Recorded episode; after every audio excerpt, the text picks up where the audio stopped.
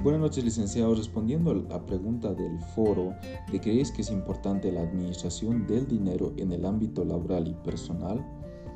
Eh, bueno, licenciado, mi respuesta a esta pregunta es que sí, considero muy importante la administración del dinero en el ámbito personal y en el ámbito laboral. Eh, las personas tenemos ingresos, tenemos gastos y la diferencia sería el, flujo de caja que nos queda.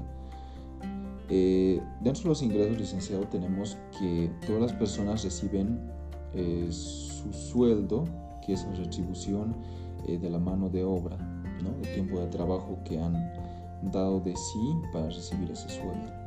Y las personas también tenemos gastos, gastos de eh, comida, gastos de vestimenta, gastos de transporte, gastos de entretenimiento y otros gastos más. Entonces, haciendo la diferencia, tendríamos lo que es el flujo de caja.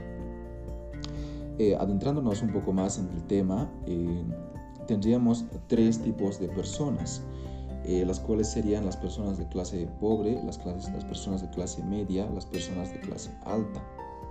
Y bueno, explicando, explicando esto más a fondo, tendríamos que las personas pobres tienen ingresos y tienen gastos eh, de la misma magnitud y de esta manera no les queda nada de eh, flujo de efectivo. Más arriba tenemos las personas de clase media.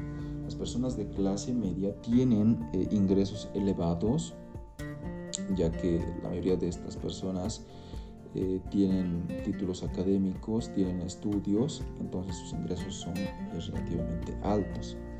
La peculiaridad de esta clase es que sus gastos también llegan a ser así de altos.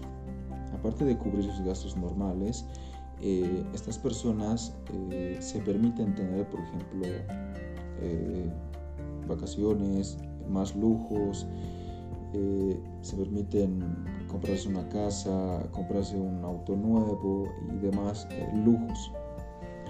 Entonces tendríamos que sus ingresos son altos y sus gastos son también así de altos repetiríamos eh, básicamente la misma historia de la clase pobre, solo que con la diferencia de que estos tienen títulos académicos y gastos altos. No siempre, pero la mayor parte eh, sí.